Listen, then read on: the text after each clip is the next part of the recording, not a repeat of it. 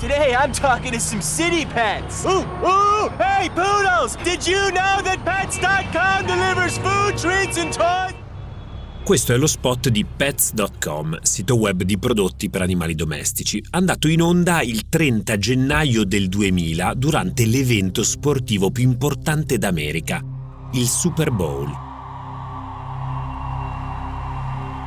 Quell'anno, oltre ad essere uno scontro memorabile per tutti i tifosi dei St. Louis Rams, che vinsero per la prima volta l'anello contro i Tennessee Titans, questa partita è passata alla storia come il Super Bowl.com, perché diverse società di internet per la prima volta hanno acquistato degli spazi televisivi per mandare in onda i loro spot durante l'intervallo che è il momento più prezioso e costoso di tutto il palinsesto pubblicitario mondiale.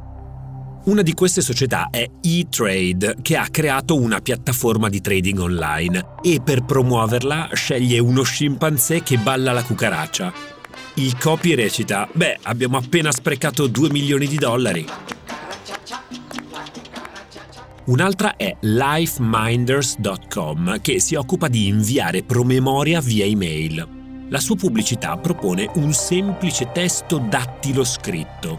Questo è il peggior spot del Super Bowl, ma potrebbe essere la cosa migliore che vedrete stasera. E ovviamente c'è pets.com, il cui spot, che abbiamo sentito poco fa, è diventato iconico per il successo del suo protagonista un burattino a forma dell'animale domestico per antonomasia, il cane, nella sua forma più fastidiosa, si intende.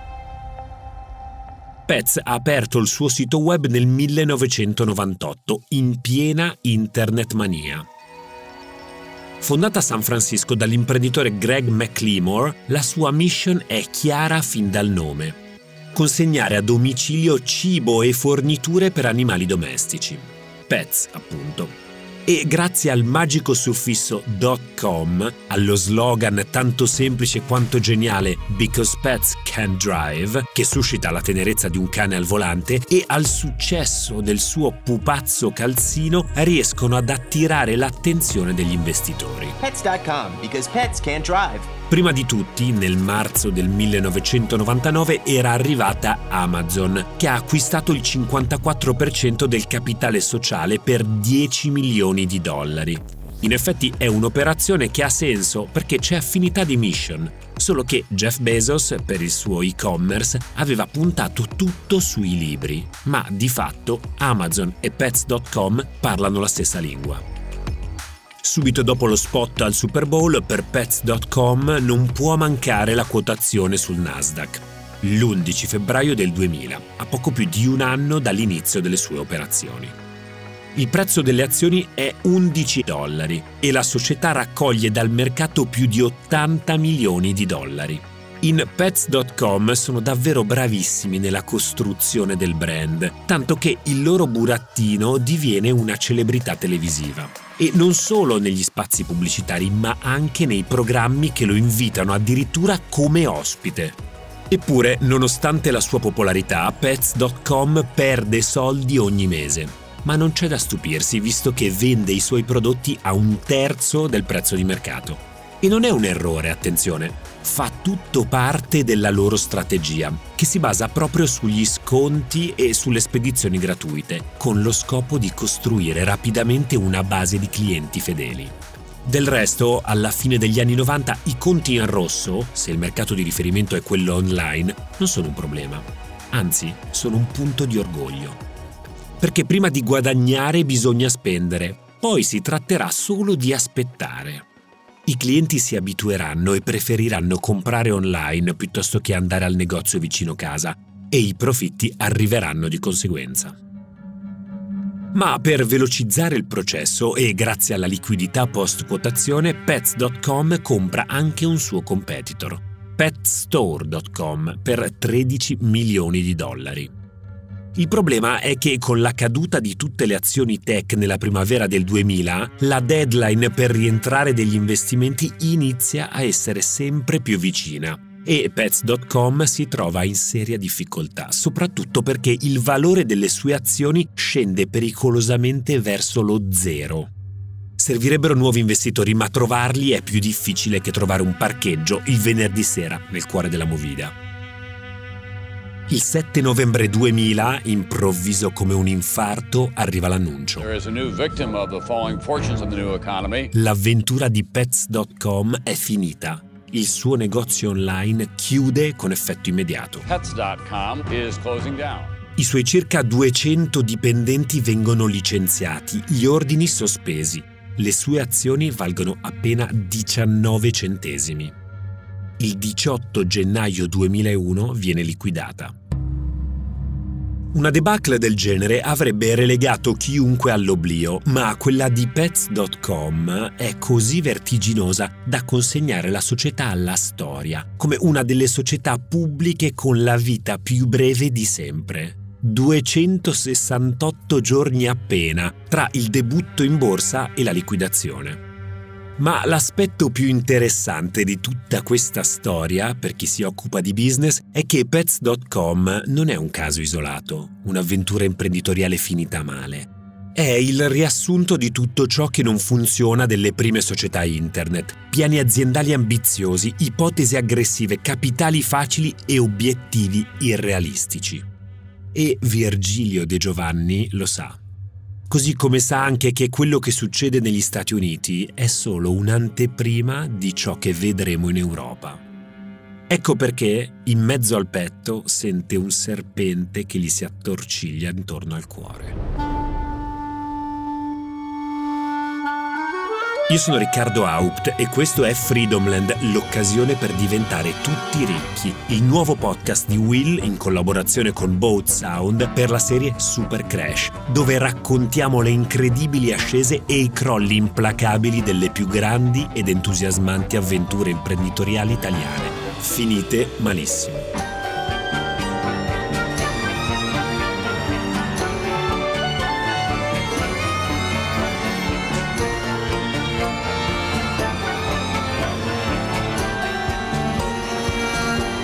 Episodio 6 Crack A norma di codice, quando c'è un'indagine, il pubblico ministero è lo stratega dell'indagine, cioè indirizza l'attività. Però è fondamentale quello che fa la polizia giudiziaria in sede esecutiva. Io sono abituato all'idea di una collaborazione piena, nel senso che qui sono stati avviati alcuni meccanismi investigativi che sono stati concertati da me con la Guardia di Finanza. Abbiamo fatto una perquisizione molto ampia nei locali di Freedomland presso la Banca Leonardo e abbiamo acquisito documenti anche presso la Consob, nonché al revisore Deloitte. C'è un primo filone di accertamenti che è di tipo documentale, documentazione sia cartacea che informatica. Poi c'è un secondo filone di accertamenti che è l'audizione degli advisor. Ne abbiamo sentiti a campione 800 che è un numero molto consistente. E poi ho chiesto al giudice l'autorizzazione a svolgere le intercettazioni. Dopo pochi mesi il pubblico ministero Luigi Orsi giunge alle sue conclusioni. Altro che numeri clamorosi, quelli di Freedomland. Con la scoperta dei contratti intestati a persone che non li avevano mai sottoscritti, il numero dei clienti reali sarebbe inferiore di circa un quinto rispetto a quello dichiarato sul bilancio. In particolare sarebbero stati registrati migliaia di contratti nulli alcuni intestati a clienti fantasma che non erano minimamente interessati al servizio, altri sarebbero senza data o firma e moltissimi sarebbero quelli di persone che avevano sì sottoscritto un abbonamento promozionale ma lo avevano disdetto, per poi essere conteggiate ugualmente. Insomma, su un bacino attenzionato, come si dice in gergo, di 60.000 clienti, circa 12.000 contratti sarebbero inesistenti il 20% appunto. Ma non è solo questo il problema. Di conseguenza risulterebbe manipolato anche il prospetto informativo usato per quotarsi in borsa. Una questione per niente trascurabile perché è attraverso quello che i possibili investitori decidono se e quanto scommettere sulla società.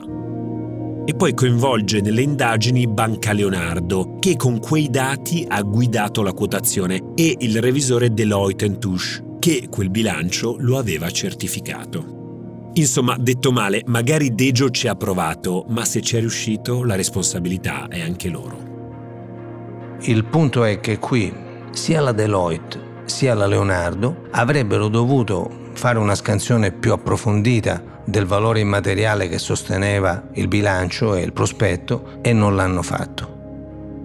Una regola di controllo dei bilanci vuole che si faccia uno scrutinio scansionato. Io prendo 10 clienti e verifico. Se su 10 clienti ce n'è uno falso e 9 sono buoni, forse per esagerare magari faccio una seconda verifica su 50 clienti. Se sui 50 clienti ce ne sono 48 buoni e 2 falsi, forse mi posso fermare lì. Ma quando tu prendi 10 clienti e ne trovi 8 falsi e non scansioni in profondità con numeri più alti, allora stai mancando di fare la verifica che devi fare. Questo è successo nel caso che ci riguarda.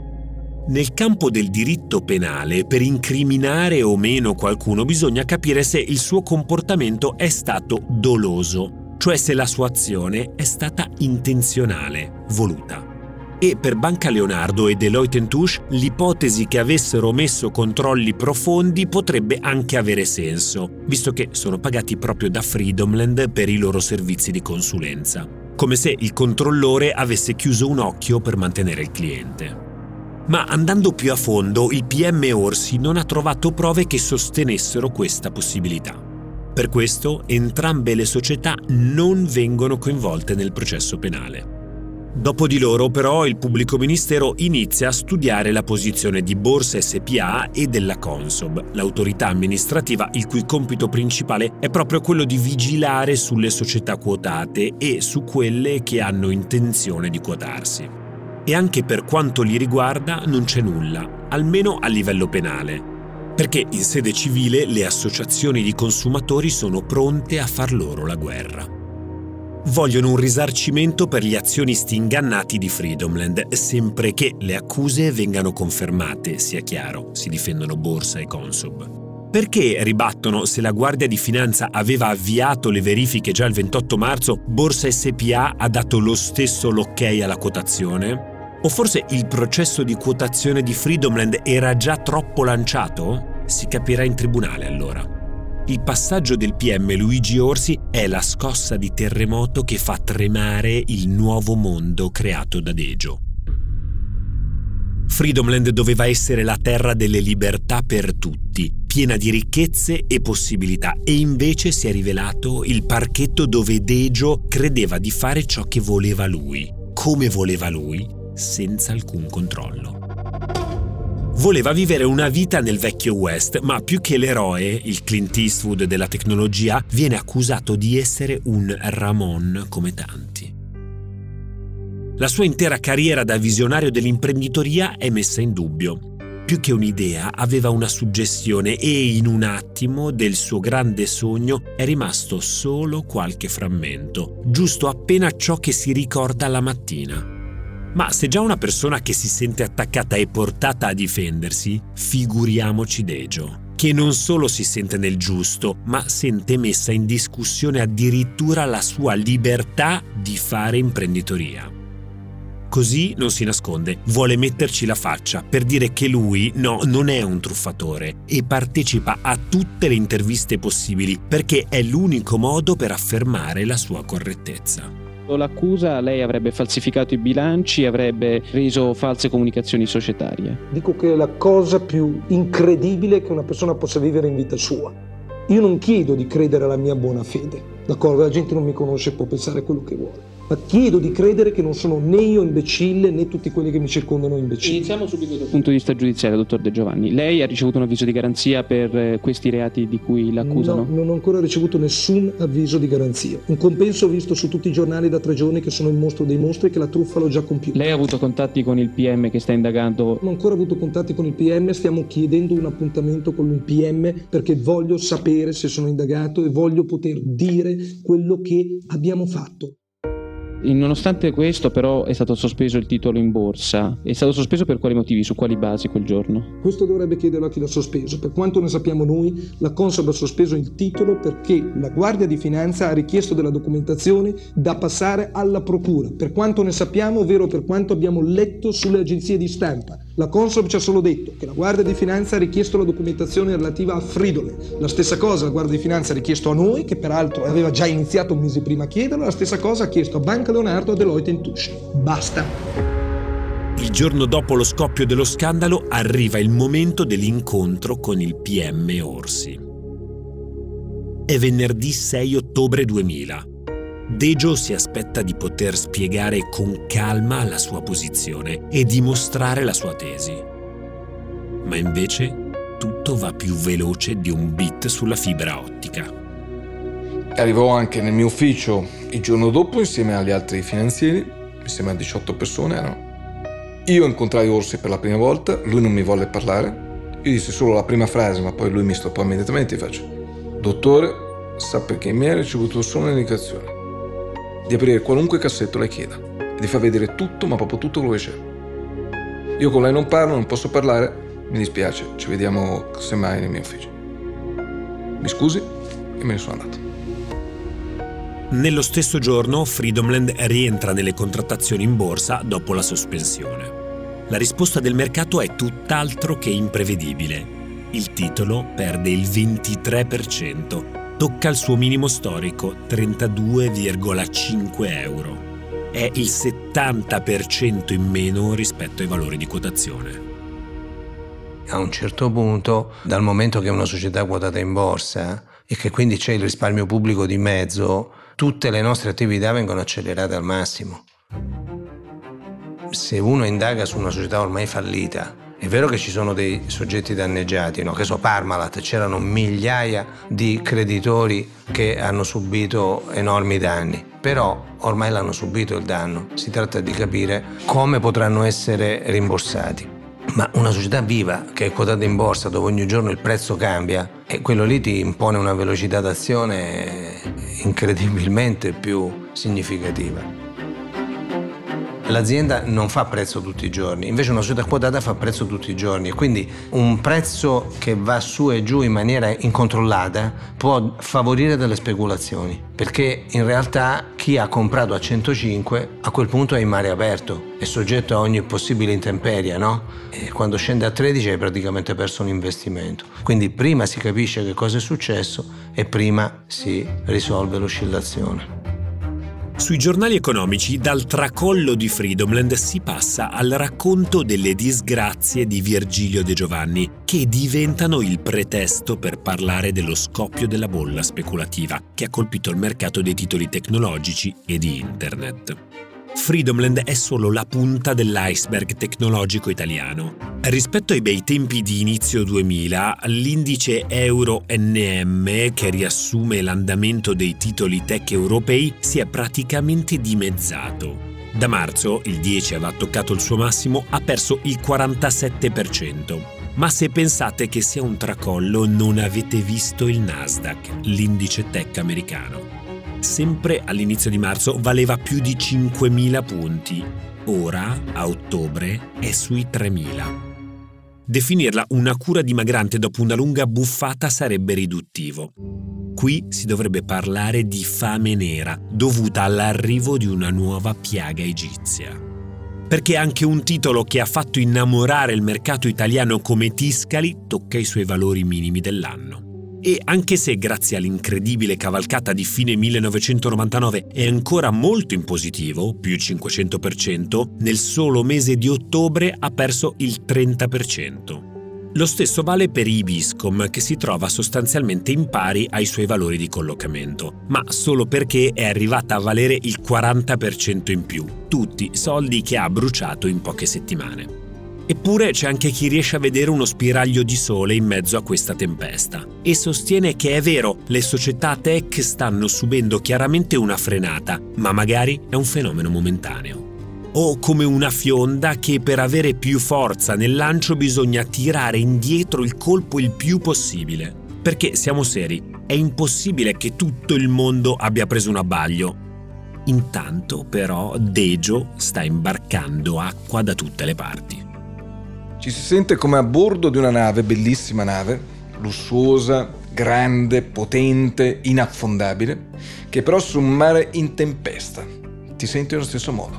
Vai su, vai giù, stai male, stai bene, Hai momenti in cui fortunatamente perché il mare si calma, pare che magari ce la puoi fare a fare questo viaggio che hai tanto sognato. Ma poi il mare immediatamente riprende a scuotersi e tu praticamente torni a rimettere quello che hai appena mangiato. È la stessa cosa. Una soluzione per non affondare ci sarebbe le dimissioni di Virgilio De Giovanni. Ma la grande impresa senza di lui è più inutile di un account MySpace nel 2023. Lo stesso vale per Freedomland. Si può togliere Dejo dalla testa di Freedomland, ma non si può togliere Freedomland dalla testa di Dejo. Insomma, Freedomland, senza le idee del suo creatore, è destinata a morire accartocciata su se stessa. Così dopo l'annuncio dell'inchiesta da parte del PM Luigi Orsi, Dejo prova a resistere, ma la pressione mediatica nei suoi confronti è troppo forte e a nulla serve spiegare a tv e giornali che non avrebbe avuto senso falsificare il prospetto per 10-15 mila clienti fantasma.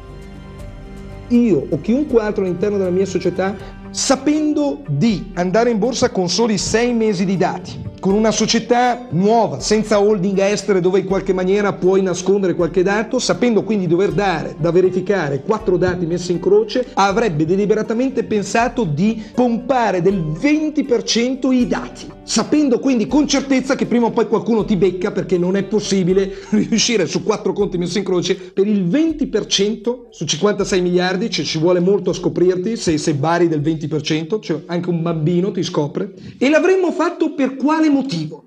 Per pompare il valore di un titolo in borsa quando sul prospetto informativo c'è palesemente scritto che la società non veniva valutata sui suoi ricavi o sul numero di clienti in quanto troppo giovane? Quindi l'abbiamo fatto per niente? C'è una società che vende un prodotto critico. Il prodotto è critico in sé. Dovremmo immaginare che l'imprenditore non fosse consapevole della criticità del prodotto. L'imprenditore poi fa un atto di fiducia, cioè affida ad una forza lavoro costituita da ben 19.000 persone, non remunerate, non dipendenti, non consulenti, volontari, un'operazione che dovrebbe essere quanto mai innovativa. Ora, a me sembra francamente difficile da comprendere che un imprenditore sia ignaro del prodotto che vende e ignaro della qualità della forza lavoro che utilizza per venderlo. De Giovanni con la sua prorompenza, con la irregolarità della struttura che ha messo in piedi, è riuscito a fare qualcosa che alla fine ci ha convinto della sua colpevolezza, ecco, nel senso di sicura riferibilità della condotta alla sua azione, ecco, non c'era un altro dietro di lui, non c'erano alternative, insomma. A questo punto Dejo è accerchiato da essere il profeta del web viene bollato dai media come un truffatore senza scrupoli. La quintessenza della bad economy, colui che ha individuato un trend prolifico per guadagnarci più soldi possibili. Urlava nelle convention che avrebbe cambiato il mondo e invece ha trasferito tutti i vizietti della old economy, i cari e vecchi falsi in bilancio, in un mercato nuovo. Ormai nessuno sembra credere a Virgilio De Giovanni, a parte la sua rete di venditori. Per loro, nonostante abbiano perso quasi tutti i loro soldi investendo in Freedomland, Virgilio De Giovanni è sempre lo stesso. La fede in lui non è cambiata. Dejo è sempre e comunque il loro guru nel mondo degli affari. Ha cambiato la loro vita e questo loro non sono disposti a dimenticarlo. Non lo tradiranno, anzi combatteranno al suo fianco è l'offensiva delle Ardenne dell'INT Network, l'assedio di Bastogne e dell'esercito dei consulenti. Si fanno sentire in tutti i modi, manifestano, comprano spazi pubblicitari sui giornali, affollano i forum online per ribadire ciò che pensano.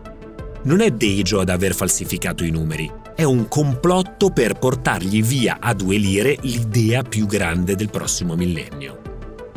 Questa reazione per Dejo è un punto di svolta, una rivelazione. Non ha senso difendersi ad oltranza cercando di convincere chi lo ha già condannato ancora prima del processo. Se c'è qualcuno a cui deve realmente spiegare qualcosa, sono i suoi fedelissimi, che riunisce ad Assago, naturalmente. Il 5 ottobre è successo qualcosa che, eh, che fa male, fa, fa un po' più male del solito, perché Non è possibile uccidere una persona senza che questa sia ancora stata accusata formalmente e a tutt'oggi ancora non lo sono.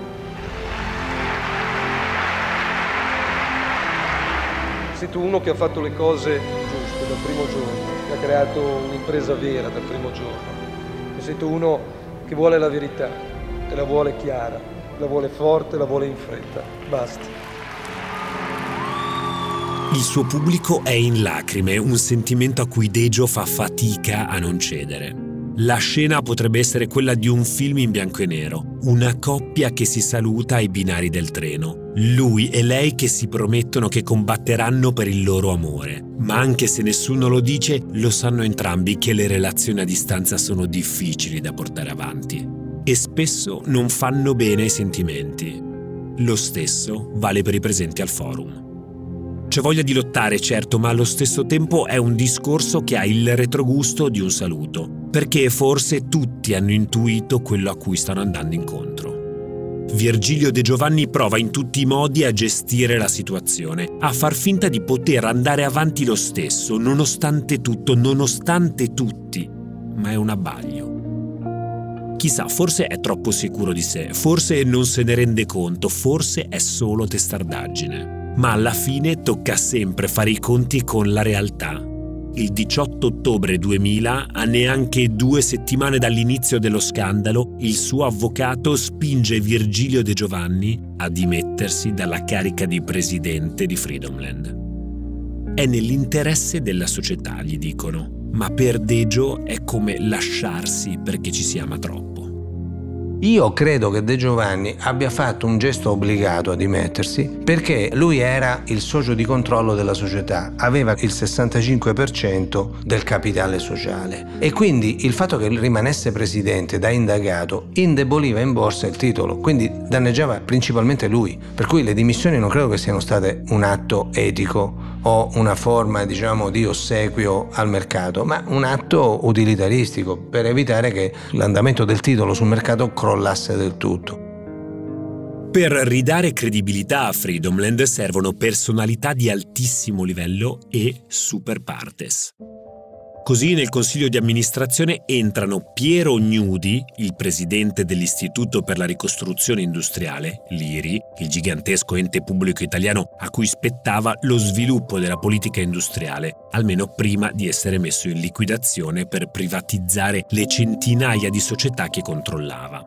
Invece il ruolo di presidente viene affidato a Luigi Guatri, nome illustre della finanza milanese e rettore dell'Università Bocconi. Due figure di sicura trasparenza e affidabilità, la cui nomina ha subito un effetto benefico sul titolo in borsa che rimbalza verso l'alto e torna sui 40 euro ad azione. L'obiettivo della coppia New di Guatri è di avviare una consultazione sul mercato per valutare possibili investitori interessati a entrare in Freedomland perché Virgilio De Giovanni sarà anche fuori e la prestazione del titolo di Freedomland in borsa sarà stata anche deludente, ma la società capitalizza ancora qualcosa come 600 milioni di euro. Non sarà più un unicorno, ma sono tanti soldi. Perciò in borsa Freedomland può anche crollare, ma la sostenibilità economica del progetto nel medio-lungo periodo si può ancora garantire. Basta attenersi al piano, raggiungere il milione di clienti previsti dal business plan. Una meta che sembra possibile solo sulla carta, però. Sia perché per il momento ci sono solo 100.000 abbonati, ma soprattutto perché, alla luce dell'inchiesta del PM Orsi, questi 100.000 sono pure tutti da verificare. Perché a dirla tutta, magari il progetto della televisione interattiva non sarà più seducente come prima, ma c'è ancora un motivo per cui Freedomland potrebbe far gola a più di qualcuno. Una mucca ricchissima di soldi, una casa mostruosa. Non è facile trovare un'azienda dove dentro ci sono i soldi veri, eh. 350 milioni avevano tirato su con la quotazione. Era pura cassa. Cosa c'è di meglio? Dei 670 miliardi di lire iniziali ricevuti dal mercato al momento della quotazione, in cassa ne sono rimasti circa 400. Una bella cifra da cui ripartire, se si ha a cuore il rilancio di Freedomland ovviamente. Ma anche se non si ha a cuore il rilancio di Freedomland, restano una bella cifra. Nel frattempo il 2000 si chiude e il sogno della New Economy sembra completamente svanito, colpito dalla tempesta perfetta. Dai massimi di marzo il Nasdaq ha perso oltre il 50% e alcune società simbolo del miracolo internet come Yahoo e Amazon sono sotto del 90% rispetto ai loro picchi. Stessa cosa vale per gli alfieri del tech italiani come Tiscali, meno 88%, Finmatica, meno 81% e Ibiscom, meno 66%. L'impressione generale è che la portata rivoluzionaria di Internet e di tutte le società collegate sia stata sopravvalutata. Il problema vero per tutte le neonate web company è lo iato che si è venuto a creare tra la redditività, che lo hanno sempre saputo tutti sarebbe stata molto lunga, e le tempistiche della loro capitalizzazione monstre, che sono state fin troppo affrettate. Un'incongruenza che è sotto gli occhi di tutti. Eppure, a inizio 2001, nonostante il contesto difficilissimo per tutta la New Economy, Freedomland riceve diverse manifestazioni di interesse ufficiali da parte di possibili acquirenti. C'è Filmatica di Pierluigi Crudele, stella un po' cadente del nuovo mercato. C'è il padre del venture capital italiano, El Serino Piol, c'è Franco Bernabé, l'ex amministratore delegato di Telecom Italia che ha appena lasciato l'azienda a causa dell'OPA, l'offerta pubblica d'acquisto, risultata vittoriosa da parte di Olivetti.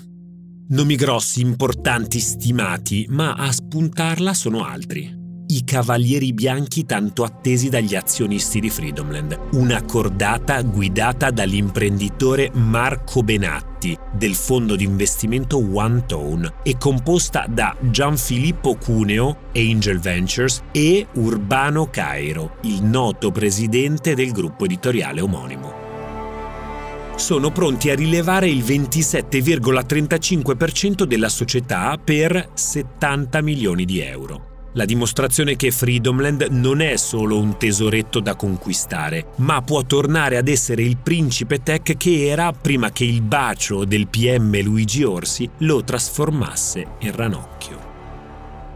Dejo dà la sua benedizione e il 3 aprile 2001 arriva l'annuncio ufficiale. I tre cavalieri bianchi sono pronti a scommettere sul business del futuro.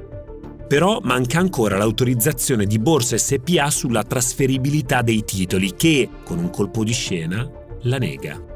Le ragioni sono la scarsa coesione all'interno della cordata, poche garanzie sulla condivisione del piano industriale e sulla stabilità nel capitale dei nuovi partner. È la lama che taglia la testa ai cavalieri il 20 maggio si sfila Gianfilippo Cuneo, il 14 giugno lo seguono anche Marco Benatti e Urbano Cairo. Sembra la conferma delle ipotesi di Borsa SPA, ma secondo il Sole 24 ore avrebbero rinunciato perché volevano che Virgilio De Giovanni si facesse carico delle responsabilità derivanti da un'ipotetica condanna nell'inchiesta portata avanti dalla Procura milanese. Per farla breve, se ci sarà una condanna per il falso in bilancio, a pagare dovrà essere solo il fondatore, non la società.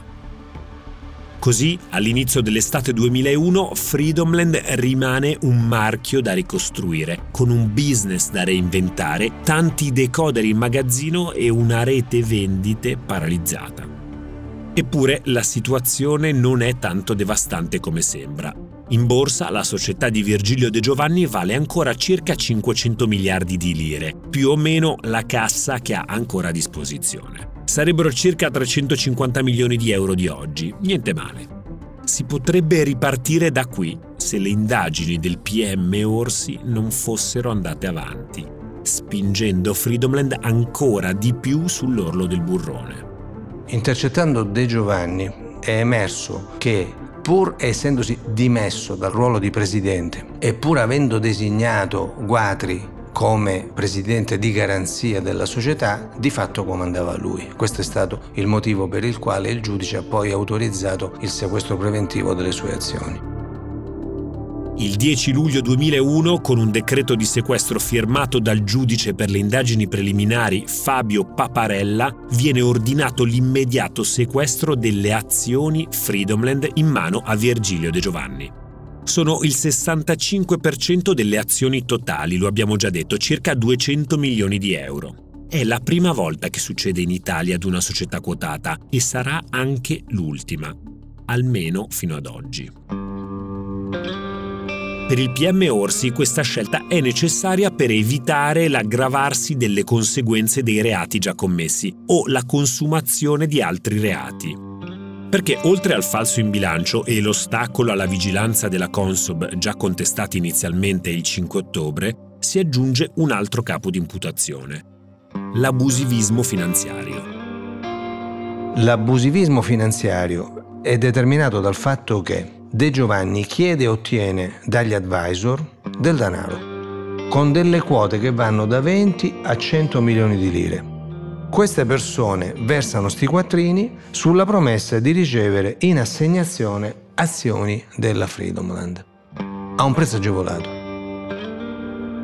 Perché abusivismo finanziario? Perché qui in realtà c'è una società quotata in borsa e lui sta negoziando come se fosse un intermediario immobiliare.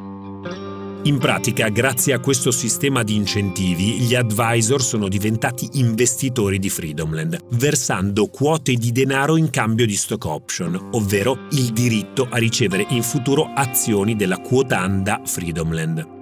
Le stock option sono infatti delle opzioni che permettono in un preciso momento di acquistare azioni di una società quotata in borsa ad un prezzo d'esercizio già fissato, solitamente più vantaggioso rispetto al valore di mercato.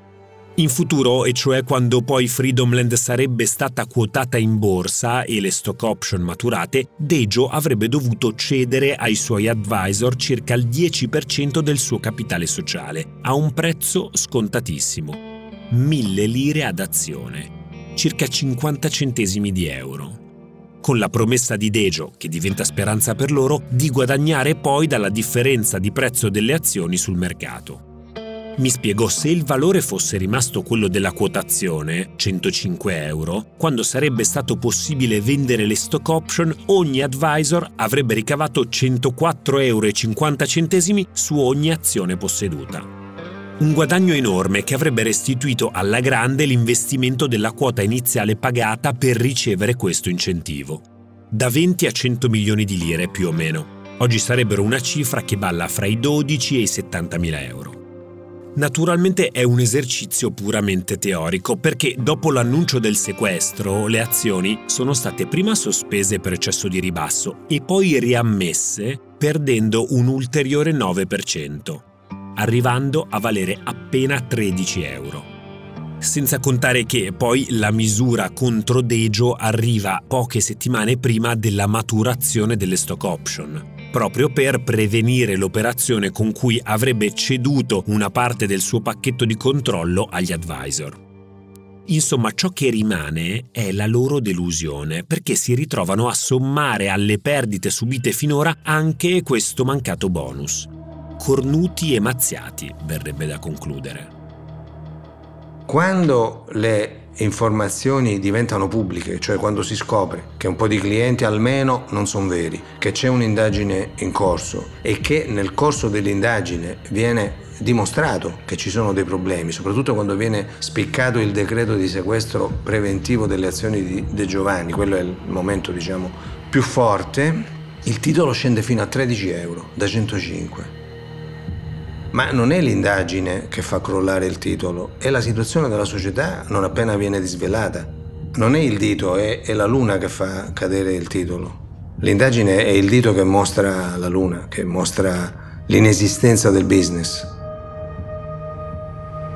Rispetto all'accusa di abusivismo finanziario, Dejo si difende dicendo che era un meccanismo per rendere partecipi gli advisor nel successo di Freedomland. Per stimolarli, un modo facile per far guadagnare chi avrebbe creduto nelle fasi iniziali del progetto. Quasi un gesto dovuto nei confronti di chi stava facendo grande il suo progetto. Del resto, lui l'ha sempre detto, la sua impresa non sarebbe stata solo per sé, ma doveva essere l'occasione per diventare ricchi tutti. In più, rinunciando lui stesso a possibili guadagni, perché in pratica avrebbe ceduto a un prezzo regalo migliaia di azioni. Una scelta poi tutt'altro che a sorpresa. L'aveva persino annunciata nero su bianco già nel prospetto informativo pre-quotazione e nessuno si era opposto. Ma la legge è legge e le intenzioni possono anche essere buone, ma se la infrangono restano comunque dei reati. L'abusivismo finanziario non è un reato dichiarativo, è un reato operativo. Cioè il fatto che io adesso decido di rubare il suo computer eh, non è che toglie valore al furto, io lo dico e lo faccio. Cioè lui lo scrive nel prospetto che darà dei vantaggi agli advisor, ma questo non esclude che dare i vantaggi agli advisor sia abusivismo finanziario. Nel decreto di sequestro, 85 pagine di analisi contabili, testimonianze e intercettazioni, il giudice Fabio Paparella scrive che Freedomland è un'impresa iniziata commettendo un reato, l'abusivismo finanziario, approdata a un altro più grave, le false comunicazioni alla Consob, e caratterizzata da ulteriori violazioni nella gestione del denaro raccolto.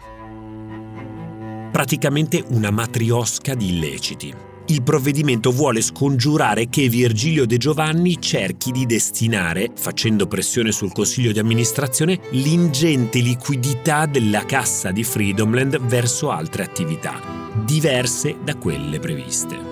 Questo basterebbe per chiunque, ma Virgilio De Giovanni è uno che, ormai abbiamo imparato a conoscerlo, è sempre più avanti degli altri ed evidentemente lo sa anche il giudice, il quale, in conclusione, aggiunge che il controllo di una società quotata in borsa in mano a uno come De Giovanni è tanto esplosivo quanto sarebbe la polvere da sparo per un piromane.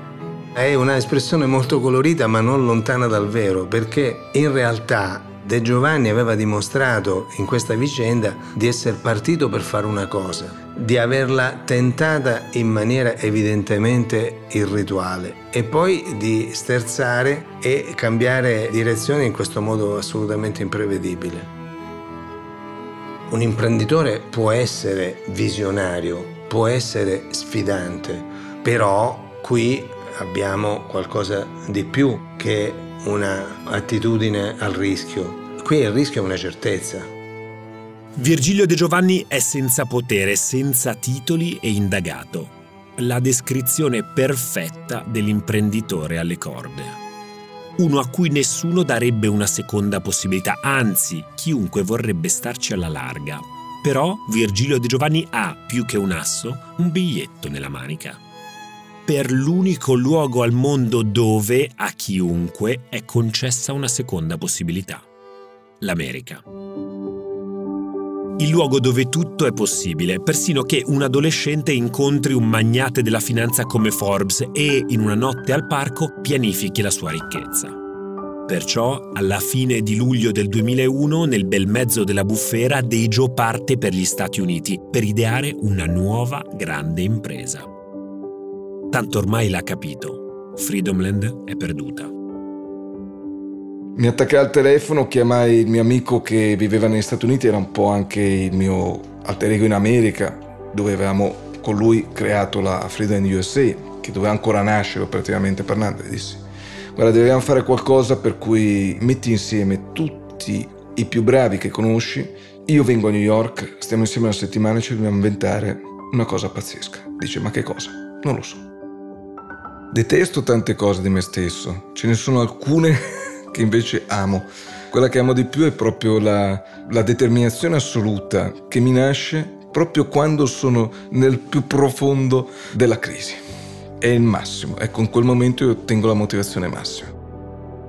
Io ho bisogno dei bassi per trovare gli alti. Senza i bassi non mi motivo abbastanza, è come se mi annoiassi, sembra assurdo ma così è. Il basso invece mi eccita, è un basso in cui non ho più una chance, non ho più una speranza. Sono in quel momento lì, sono Silvestre Stallone in Rocky. Chiuso in un ufficio con il suo amico collega americano Riccardo Solci e uno stuolo di programmatori informatici, Virgilio De Giovanni passa un'intera settimana a scavare nei meandri più profondi della sua creatività imprenditoriale per stanare l'idea su cui basare il suo nuovo business. Più che un brainstorming è un brain hurricane. Vale tutto, non ci sono limiti all'invenzione. L'unico punto fermo è che deve ispirarsi a qualcosa di rivoluzionario che sta nascendo, una costante nella modalità di iniziare impresa per Dejo. Ecco allora l'idea svolta. Il VoIP, le telefonate gratuite attraverso il web. Nell'estate del 2001 non lo conosce quasi nessuno, ma per Dejo è una soluzione che presto conquisterà il mercato. E ha ragione, ci penserà Skype Peccato che lo farà solamente due anni dopo. Prima riunione, cosa facciamo? Non ne avevo la più pallida idea. Non ero arrivato lì per decidere di fare il VoIP. Molto semplicemente ero arrivato lì per fare una cosa straordinaria. Basta. Cominciamo a fare il giro del tavolo, che non c'era neanche il tavolo, ma comunque non importa. E ognuno dice, secondo lui, che cosa c'è di straordinario sul mercato. E uno disse VoIP. E disse, cos'è il VoIP? Voice over Internet. Ovvero? Ovvero fai le telefonate via internet e non paghi niente. Dico, ma stai scherzando? No, c'è qualcuno che già lo sta facendo, sta iniziando a farlo. Faccio, ma, ma questo è micidiale.